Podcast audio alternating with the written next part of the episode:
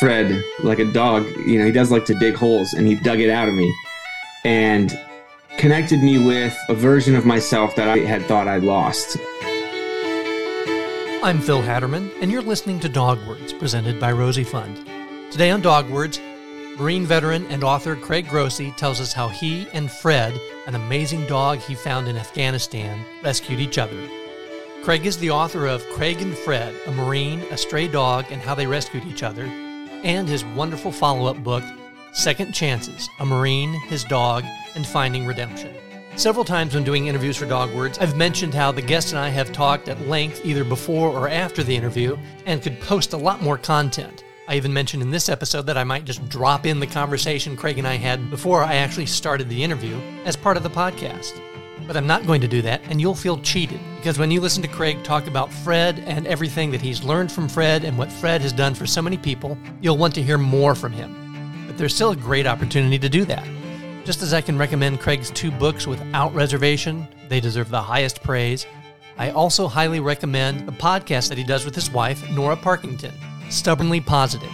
He mentions it in the interview, and I've gone back and listened to every episode. When I started listening, I thought it's best if people at least read the first book before listening. But as I continued to listen, I realized it doesn't really matter. Read the book first, listen to the podcast first, start on the book, and then listen to a few episodes of the podcast because it's all going in the same direction, but just from a slightly different angle. In most episodes of the podcast, you're introduced to someone who was either a key figure in Fred's life in Afghanistan or has been an important figure in Craig's journey before and after his service in the military. In the first episode, Craig and Nora make an announcement that reveals Fred is even more special than we realized. So enjoy Craig's books, enjoy Craig and Nora's podcast, and stay tuned to enjoy his interview on Dog Words. If you're new to Dog Words, in each episode we explore the world of dog care and companionship. We save each other is the motto of Rosie Fund, which simply means the more we do for dogs, the more they do for us, and they already do a lot. You can support Rosie Fund by making a donation on our website or Facebook page. You can also contribute by making a purchase from the store on our website, buying a t-shirt at bonfire.com, or buying our note cards featuring Rosie and Peaches and our shirts on barkyours.com. Links are in the description. Your donations and purchases help fund the Rosie Life Starter Kits that make sure these senior and harder to adopt dogs have some of the items they'll need in their forever home. Any donation amount is greatly appreciated, but here are some popular levels. $30 provides a collar and leash for a Rosie Life Starter Kit dog, and $100 covers their entire kit. You can also support Rosie Fund by downloading, subscribing, rating, and most importantly, sharing dog words. Follow us on social media, even if you aren't looking for a dog. Watching and sharing the videos helps our channel gain exposure, bringing awareness to our cause and giving shelter dogs much needed attention. Our free Rosie Fund YouTube channel offers great videos of Rosie, Peaches, and shelter dogs looking for their forever home. We welcome your comments, questions, and suggestions, especially if you have an idea for a topic or guest. Go to the podcast page at rosiefund.org to share your thoughts. Next time on Dogwords, we visit a very special rescue group that helps heal animals and people. The mission of Rosie Fund is to provide humans with the resources and education they need to give senior and harder to adopt dogs a better life. We thank you for joining our mission. Today's guest on Dogwords is Craig Grossi, author, speaker, marine vet, and animal welfare advocate. And I would also suggest human welfare advocate. Yeah, Welcome to Dogwords, Craig. Yeah, thank you. Uh, is really fun to be here. Really great to learn about what you guys do and and uh, and just put in our our side of it too, and just what you know. I feel like we're we're if we were in uh, if we were playing a sport, we'd be on the same team. yes, we complement each other, and uh, but we have the same goal. Yeah, I love it.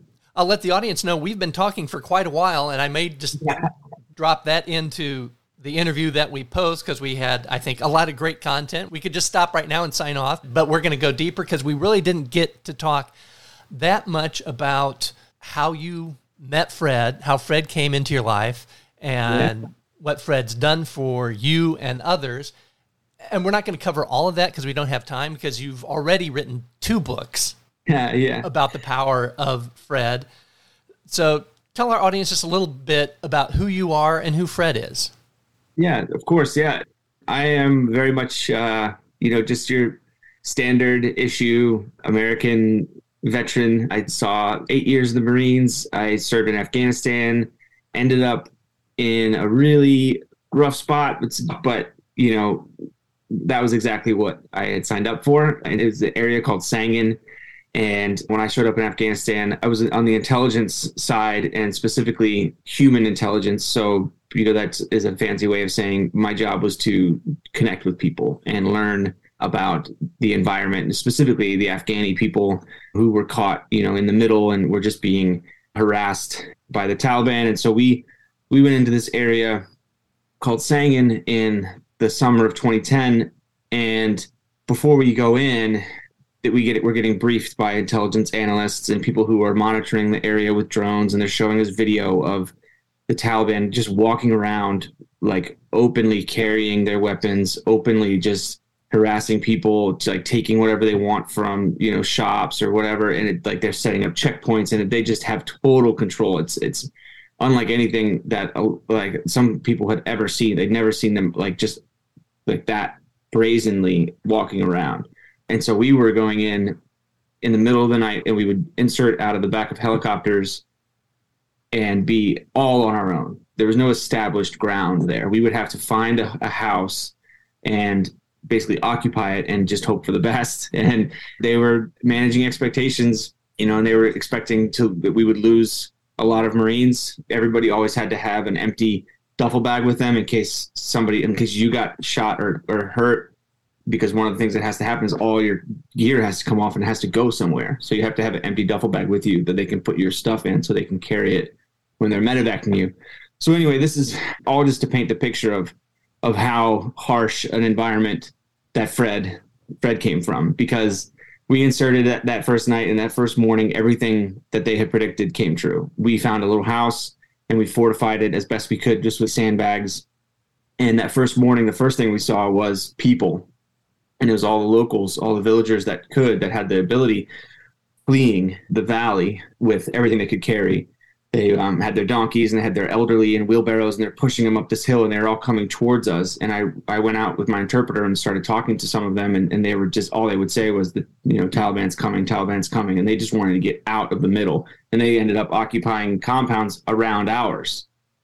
And that was pretty hair raising just knowing that they didn't even want to stay in their homes. They they knew that there was a fight coming and and the next thing that happened was we were surrounded by almost 200 Taliban fighters, and the best we could have was maybe eight Marines returning fire on just a, an overwhelming force.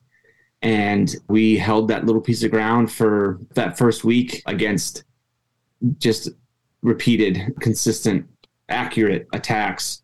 And in between defending ourselves and holding that little house, we, you'd look around and, and uh, you'd be getting some water and kind of talking to some of the other guys. And I was an intelligence guy, so you know I did whatever these the Marines I was with were reconnaissance Marines. The recon Marines are just an incredible, incredible group of people, and and um and you know so I during those moments I just kind of did what they told me to, and and um you know I remember getting a bottle of water and and you know taking a break and and I just saw this dog.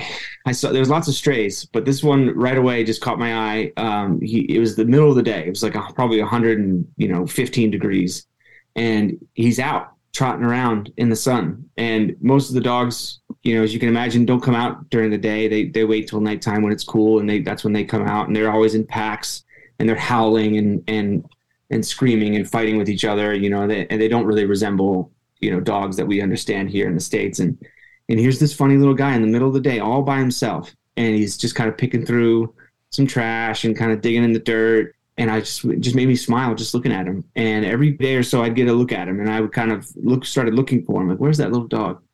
And after that first week, things calmed down, and and I I was getting my computer out and starting to send reports back on what we had seen and what some of the locals had told us about the Taliban and how they were operating, and some of the names that I was learning, and and and I see him again. I see this little dog again, all by himself, and I couldn't help it. I just I had grabbed a piece of jerky and I started walking over to him and I got kind of you know a good look at him for the first time. I got about maybe 12 feet from him, and I could see he was covered in bugs. He was hot. He was hungry. He, I could see his ribs, you know, like, and I was like, ah, all right, never mind. Like, I should probably just leave him alone. You know, he's he's young, but he's old enough to have become a feral dog that's you know doesn't understand what a human you know is or what what I have to offer him. You know, like and so I, I started to to turn around and I heard I heard this little thump thump thump thump thump coming from him, and it was his tail. His tail was wagging, and I was like, "What? You know, like this dog has nothing to wag his tail about. He's all on his own in a in arguably the worst place a dog could be. You know, if we're talking about what we understand as uh, a dog to be, and and here he is wagging his tail at a total stranger. I mean, I, it was it blew me away, and so I I, I held that jerky out to him, and and he stood up, and he and he just surprised me again. He took it so gently and so politely, and then he let me pet him, you know, and it just like the stress and the chaos of that battlefield just melted away in those first moments. And I, I mean, I was I've always been a dog person. Fred is actually my first dog. If you'd told me when I was a kid and I was campaigning every night for to have my own dog, that I would have to wait until I was 27 and I would be thousands of miles from home, you know, in a combat zone to meet my first dog, that, you know, I would have thought you were, you know, obviously thought you were out of your mind. But, you know, those first moments with Fred, I go back to all the time because the whole story of how he got home and how I first just the first the first leg of his journey was getting him out of Sangin.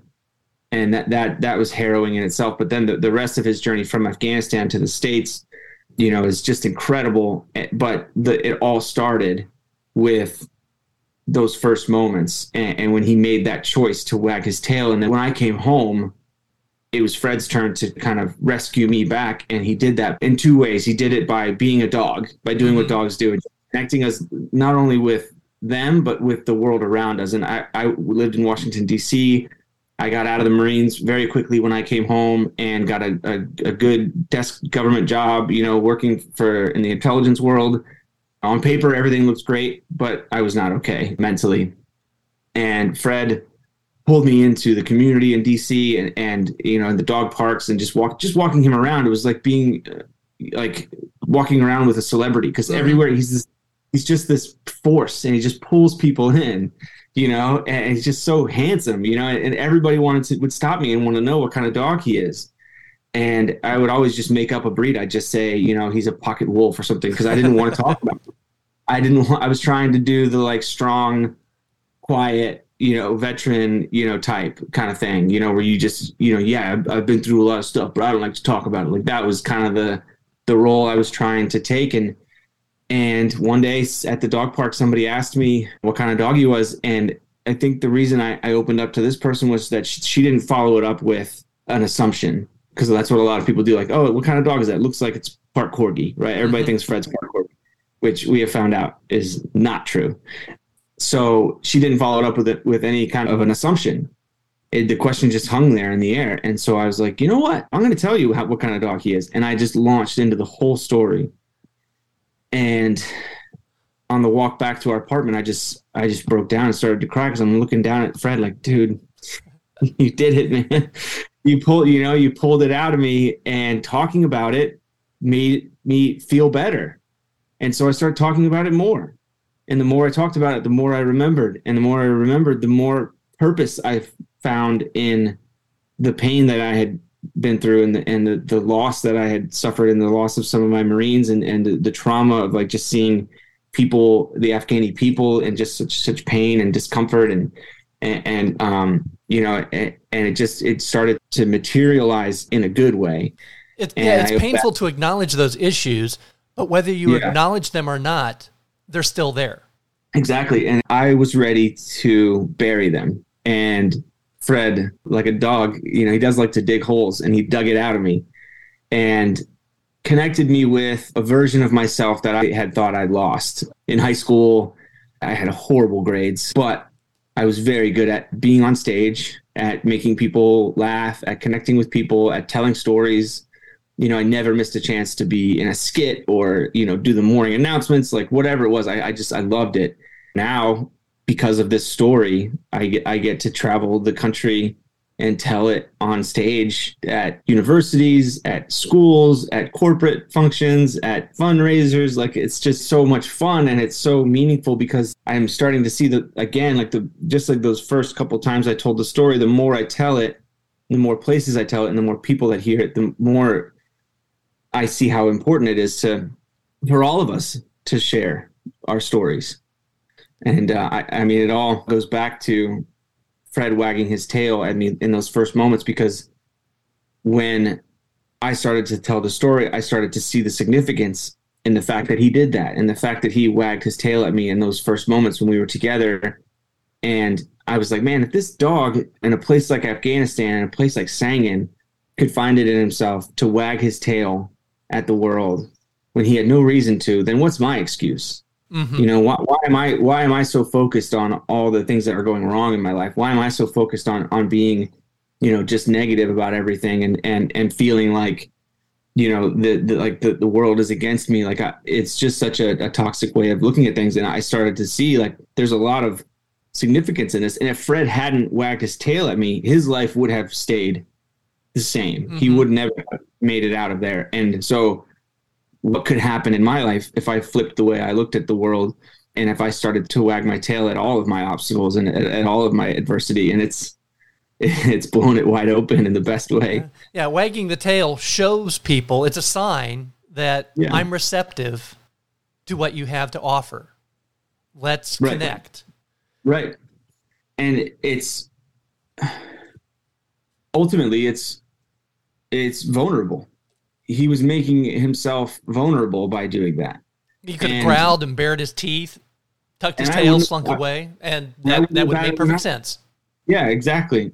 I'm working on a third book, and I've been doing a lot of reading about humans. And one of my one of my favorite books that I can't recommend enough is it's called Humankind. It's by a guy named Rutger Bregman, and it's not just his; it's a lot of the new kind of science and research in, into into how we've you know kind of evolved as people is based on this idea that it wasn't survival of the fittest. It wasn't you know who was the toughest and meanest you know early humans that made it. It was the survival of the friendliest and the people who connected with each other the best. And that makes much more sense if you think about it. Mm-hmm. you know people who are able to come together and learn from each other are going to evolve more and become better and survive longer and just become more more prosperous. And so there's a little slice of that in Fred in this instinct he had to wag his tail at me, which was counter to what one of his ancestors would have done. Mm-hmm. You know, mm-hmm. that a wolf or like a fox would have growled and tried to get me to leave him alone. But he had evolved a little bit more and saw the potential in a relationship with another species you know like i'm not it's not like i was another dog i'm just i'm this per, i'm this other being you know and he who looks very different from the beings that he's used to encountering. You're right, dressed different. Right. You're carrying yourself different. That's another great point. Yeah, you would see people who took care of dogs. It was usually the farmers or sheep farmers would always have a dog around, you know, but it wasn't it's clearly, you know, just to protect their flock. Yeah, it's a working dog, not a family pet. Yeah, and Fred is a little guy. He's a little little runt, you know, and so he had no value to to anybody there. And the people, you know, people in a situation like that are just worried about their day to day. They can't be thinking about taking care of a dog. So yeah, I'm sure the first eight ten months of his life was avoiding people because nobody wanted him around. Mm-hmm. He was mm-hmm. a, you know, so and here he's here competition. Comes, yeah, and here comes he wants their person. food and water. And here comes a person, and he still has it in him to wag his tail, and it's just it's I've been telling this story for for a long time, and it, the the meaning behind it only increases the more I tell it, and the more I I learn about the world and and uh, you know how how we really are really um, wired to operate. You know, I'm excited when you tell me you're writing a third book because I've already read. Oh, cool. first two. Yeah. Nice. I'm holding them up, but you can't see it because I have my uh, blur screen on in the background. right, no, so it's, yeah. That's awesome. Pixelating yeah. them. But Craig and Fred, a Marine, a stray dog, and how they rescued each other. You just shared that story as briefly as it possibly could be shared. Yeah, it's yeah. worth reading the whole book. That and I'm, I was still long. If you're thinking sorry. spoilers, like yeah, yeah there, there's a few spoilers in what Craig's already shared, but but read the whole book and then Second Chances, a Marine, his dog, and Finding Redemption. I want to talk about both of them, but let's start at the beginning with Craig and Fred. I'm going to link to your website, and I'm also going to link to a website that will allow people to shop for the book, but also to find out more about you know getting Craig for speaking events or just following him on social media and following Fred on social media and getting updates on Fred. But in addition to the version that I read of Craig and Fred, there's a young readers edition. Yeah. And I wasn't aware of that when I read it because I'm reading it thinking young people, especially adolescents who are at that point in life where they're figuring out who am I? Who is the world? How do I fit in? What's my future? How should I make choices? But then I get to parts that I think, okay, there might be some adolescents who aren't ready for this language yeah. or this graphic description and then to see that's been addressed. Yeah, and I love that I was able to do that. HarperCollins, my publisher, is William Morrow specifically is the the division, but uh, yeah, that they were they were all about doing that. It was their their suggestion, and and um, so it was really just a matter of thinking about it from a young reader's perspective, and basically just the two big things we did were to take out the marine talk and mm-hmm. uh, and restructure the chapters so that they read chronologically. So in the in the regular version, the one chapter takes place in the states, and I'm on a road trip with Fred and my friend Josh, and we're you know just kind of coming of age, like just trying to figure out what we want to do after college, after the military. And then the next chapter is in Afghanistan and it's like, you know, and it's intense and it's stressful. And, and then the next chapter, and then they, they alternate like that and then in um in the young reader they're just it starts in in afghanistan and kind of you know just progresses naturally it's very approachable when i first set out to write craig and fred i just i just wanted to write the book. Like that was I, if i could get the story published i would have just been that was my goal. I could have never imagined that i would have parents and teachers and and kids you know doing book reports and reaching out to me and saying this is the first chapter book I've ever read, you know, like cover to cover, and having teachers say that you know they're they've never had a student be able to sit still, you know, and they give them this book and like they they they can't find them, then they find them in like the corner and they're like you know they're just got their nose in it, and it's uh you know above and beyond my expectations. And it just makes me want to want to write more which i love to do. And, and again everything everything about my life comes back to Fred and him wagging his tail at me. My, you know, all the um, so many amazing people that I've met, my wife included, I owe to to Fred. um, you know, like we, her, her and I, when we first met, connected over our dogs. She had just gotten her dog, um, Ruby, who's now my my little girl too, and and uh, you know we we just connected over our dogs. And so if I hadn't had Fred to talk about, you know, I would have been a lot less interesting. and, uh, you know, so it's all of this is because of of a of a dog, and it, it's just uh, I'm so so lucky and so grateful that I get to to share this this story and and try to encourage people to find their Fred, whether it's a dog or a cat or a lizard or you know a peacock or what you know like it doesn't you know whatever animal it is that can connect you to the world and also to yourself there's no wrong way to do that that certainly comes through in craig and fred you can't recommend Bregman's book highly enough. I can't recommend Craig and Fred and Second Chances highly enough. Oh, thank you. Thank you. And a memoir like yours, it's one thing if it's a memoir of someone who's 100 years old. This yeah. is the story. you get to the end and think, wow, what a life. You get to the end of Craig and Fred, you're young. And then yeah. the question is, what is next? and you answer that in second chances because mm-hmm. you sort of find yourself and your purpose in Craig and Fred. Mm-hmm. And someone could tell that story about themselves. It's like, okay, great. This is who you think you are, what you think you want to do. Fine. But then do you actually do it? Does it actually happen?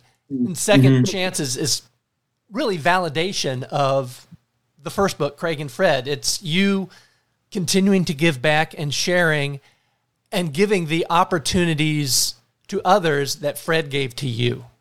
Oh, yeah. That's really, I'm so glad you put it like that, man. Thank you. Yeah, that's, and he did it again.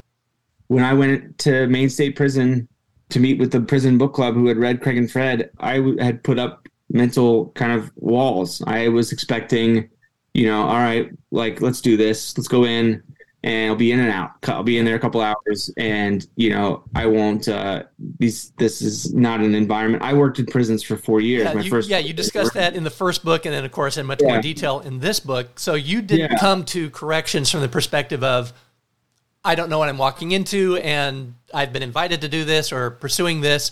You had a very specific concept of what a corrections environment was. Exactly, exactly. And I'm like watching Fred prance through the parking lot into the waiting room and like behind the wall, you know, of this prison. And I'm like, like eye rolling at him, like, dude, you have no idea where you are. This is not a nice place, you know. And if he could talk, he would have been like, "Shut up, just let me do my thing." Do you know? remember when we were in Sangin? yeah, yeah. And This is better. and- yeah, exactly. And it, it, that's you know Fred leading me in there and blowing those walls down and introducing me to again people who are just incredible. And I, I'm I second chances was such a privilege because I got the chance to to get yeah to give you know the guy the guys a little bit of what uh what Fred had given me. And and but that was like just under the surface. Like all I had to do was tap a little bit.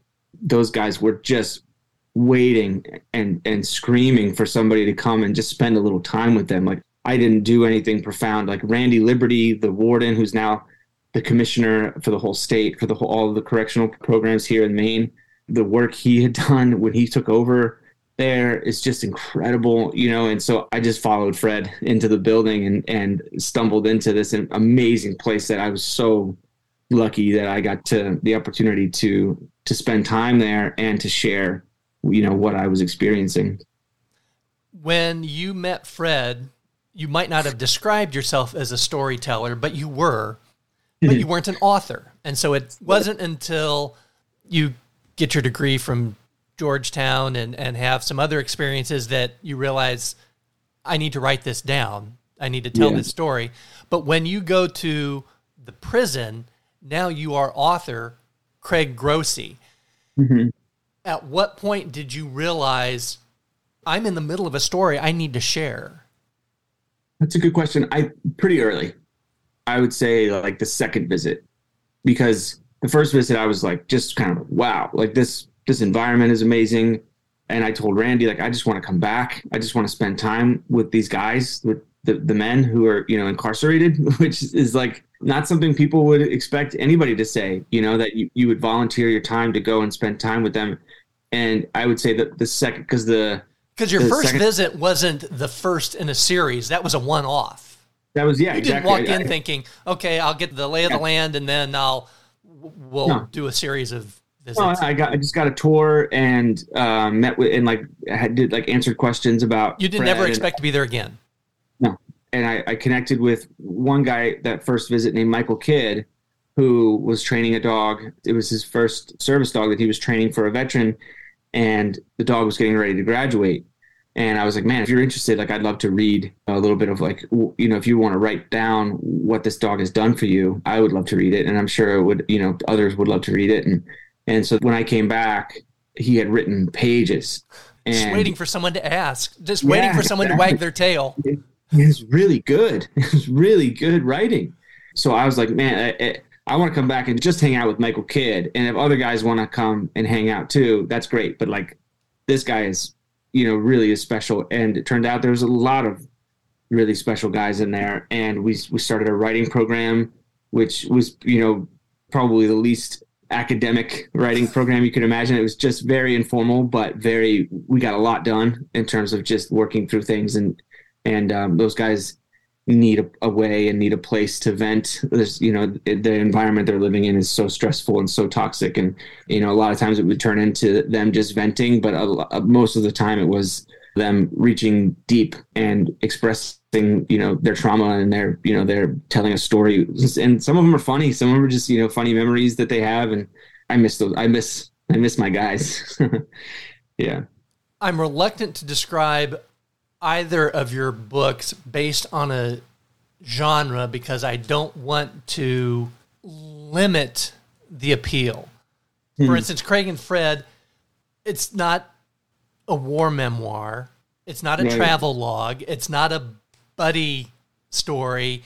It's Yeah. it's all of these things that is accessible to anyone, like a good documentary about cars. It's like, well, I'm not a car person, but if it's a good documentary, Yeah. this is interesting. This is fascinating. Right. These are good books, and Second Chances does something that Craig and Fred does much more personally. You talk about your personal journey, and there's a little bit of other veterans' journey in how they intersect with yours and Yeah. kind of open your eyes to here's how other people are dealing with issues I'm dealing with.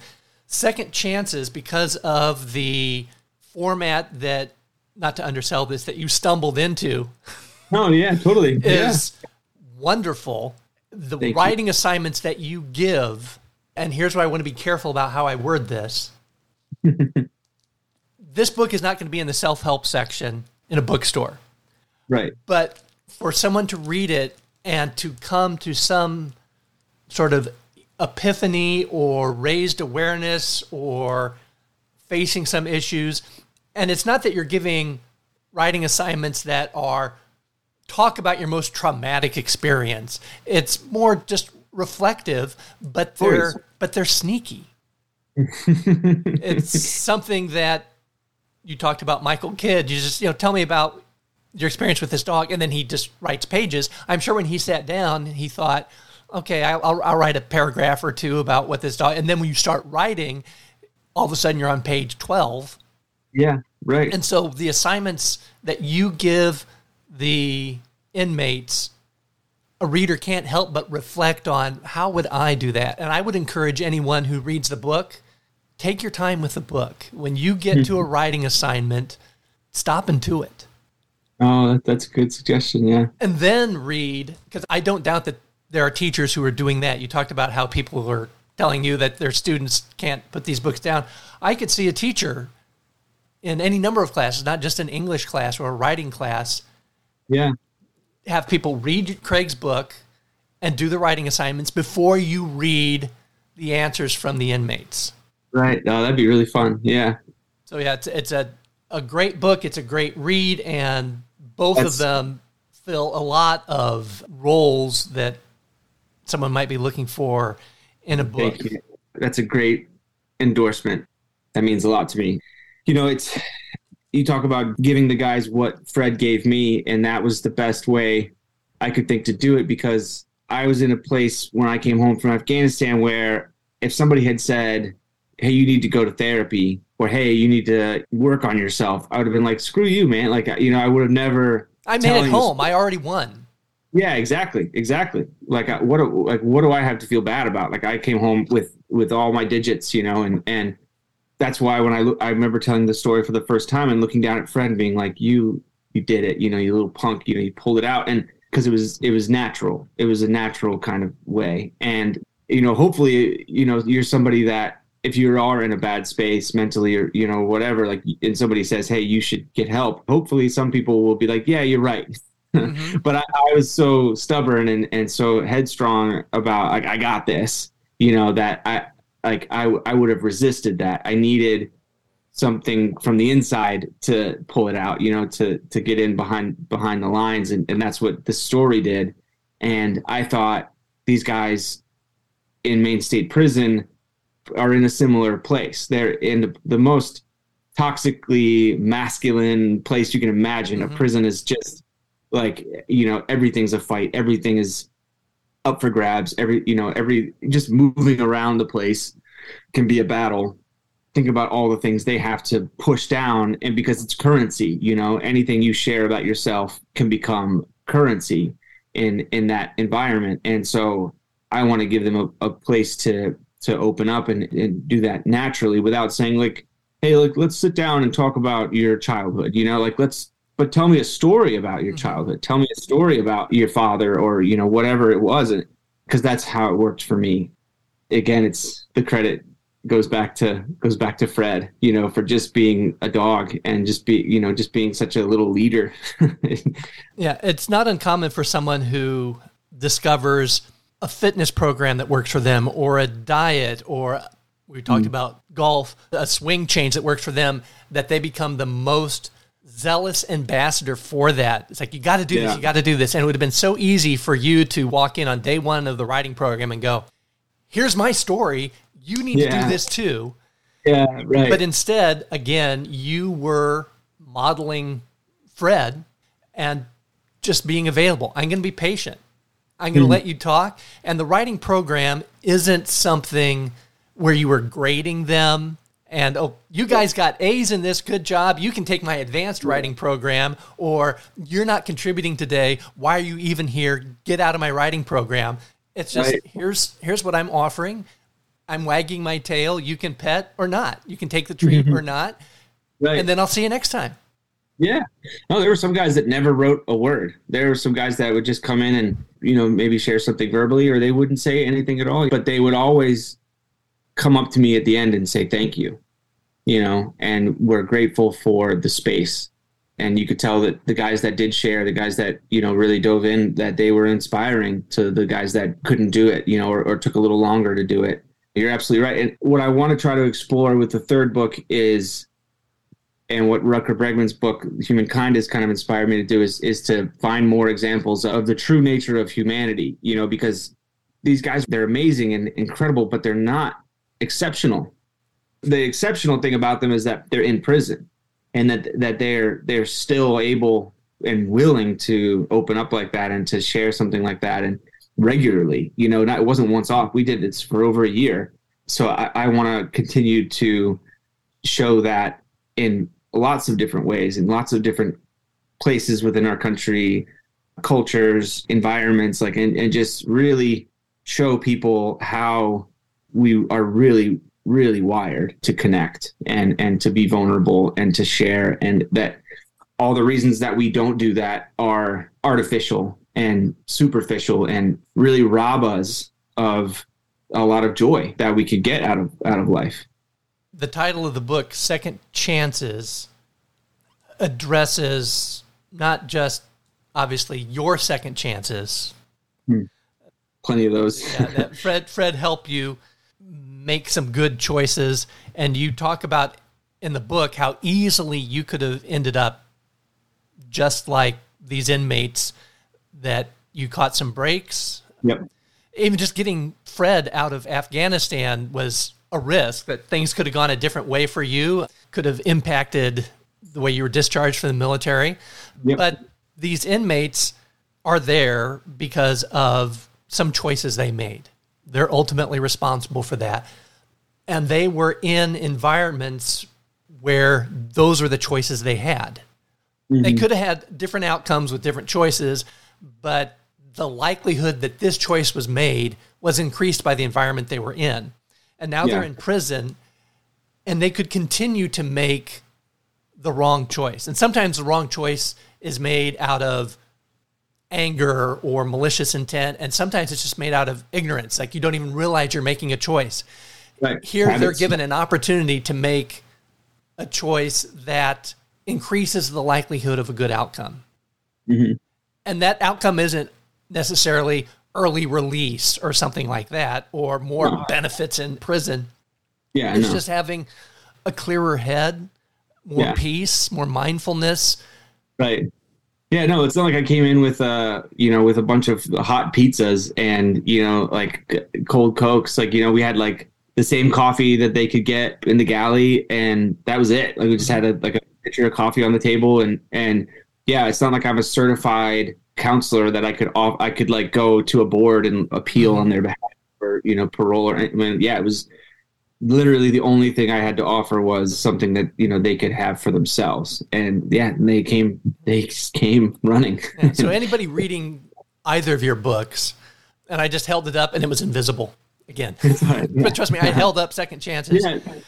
Not to get too corny, but they may not be in a literal prison, but mm. if hmm. they think, just like you thought with Fred, he's making the most of being in this compound in Afghanistan.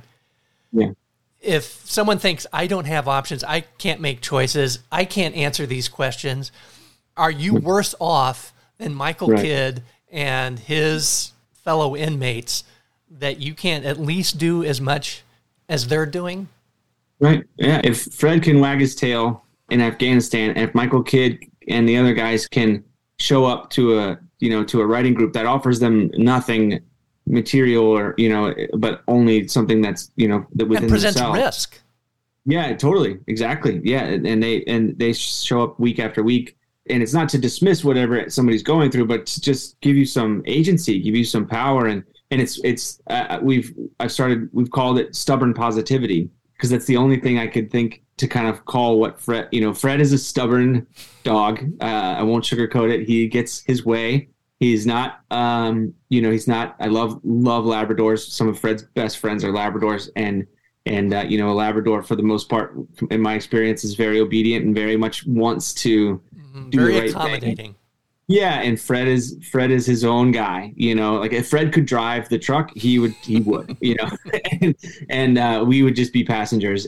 So he's stubborn, but he's so resilient and so grateful and just so positive. And so this philosophy, this idea of wagging your tail at the world is called stubborn positivity, and it's really so many people from all walks of life from a prison to a library to uh, you know schools and just uh, you know all over the, the map physically and and and um, demographically people are, are responding to it and it's it's just so touching that Fred can continue to you know to have this impact through this this idea that was born and it has been tested and, and it's continuing to be tested you can't have a philosophy if you're not if you're not constantly trying to push it and Yeah, if test it's it just and- theoretical, what's the point?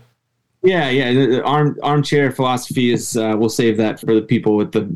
You know, I just picture people eating grapes and being fanned, like, and they just Mhm. come up, with stuff, but they're not actually trying to test. You know, and and uh, this is something that I still have to remind myself of. All these years later, I still have to think. You know, back to those first moments. If Fred could wag his tail at me, then why am I getting so frustrated with this post or this page that I'm working on or this, you know, this thing that's not happening the This way I want. light. Yeah, exactly. Yeah, exactly. It's like I could be um, at the coffee shop 30 seconds sooner. yeah, my day is exactly. Yeah, yeah, exactly. Yeah, so it's been such an amazing journey from where Fred and I started, and uh, we've accomplished and done more than I could have ever imagined. And but at the same time, in so many ways, it feels like we're just getting started. And that, I think that's an energy that I want to try to keep throughout my life. You know. Well, thank you for your generosity in sharing, Fred, Oh. and not just keeping his story to yourself because it's done so much good, Uh-huh. not just for yourself, but for others by sharing it, and also for being so generous with your time today and being on Dog Words. And I can't wait until you come back and talk more about stubborn positivity. And now that we know where you are, we're gonna put a pin in the map, and hopefully we'll be crossing by soon, and you can meet the man himself in person. He he does not disappoint. it will be an honor, and I can't wait. oh, thank you so much, man. This has been really fun. I'm Phil Hatterman, and you've been listening to Dog Words presented by Rosie Fund. Thank you to Craig Grossi for joining us today. Links to Craig and Fred online are in the description, plus a couple of videos. FredTheAfghan.com has videos, but I've provided direct links to their video from the Dodo, which was one of the first times Fred made a big splash beyond the world of Craig's circle of friends and family and whoever met him on a walk or at the dog park, and a slightly longer video from Guideposts, which is another wonderful introduction to Fred. There are also links to the Stubbornly Positive podcast with Craig Grossi and Nora Parkington on Apple, Audible, and Spotify. Next time on Dog Words, we explore a holistic approach to animal rescue that helps people too. A big thank you to alternative string duo The Wires, featuring cellist Sascha Groshang and violinist Laurel Morgan Parks, for playing the wonderful music you've heard on today's and previous episodes of Dog Words. Supporting The Wires supports our mission. Learn more about The Wires, including their concert schedule at thewires.info, and download their music on iTunes. Check out fiddlelife.com and learn to play fiddle and cello fiddle online from Laurel and Sascha, even if you've never played before. Join Laurel and Sascha as they explore new music and delve into the inspiration behind each work as hosts of Sound Currents on 91.9 Classical KC. Click on the Sound Current links in the description for more information. Go to rosiefund.org to shop and get links to our social media. As always, please download, follow, rate, and share Dogwords. This helps us with sponsorships, then Rosie Fund can help more dogs. Send us your comments, questions, and suggestions via the contact form at rosiefund.org and let us know if you would like to be a sponsor or a guest of the Dogwords podcast. Thank you for listening to Dogwords, and remember, we save each other.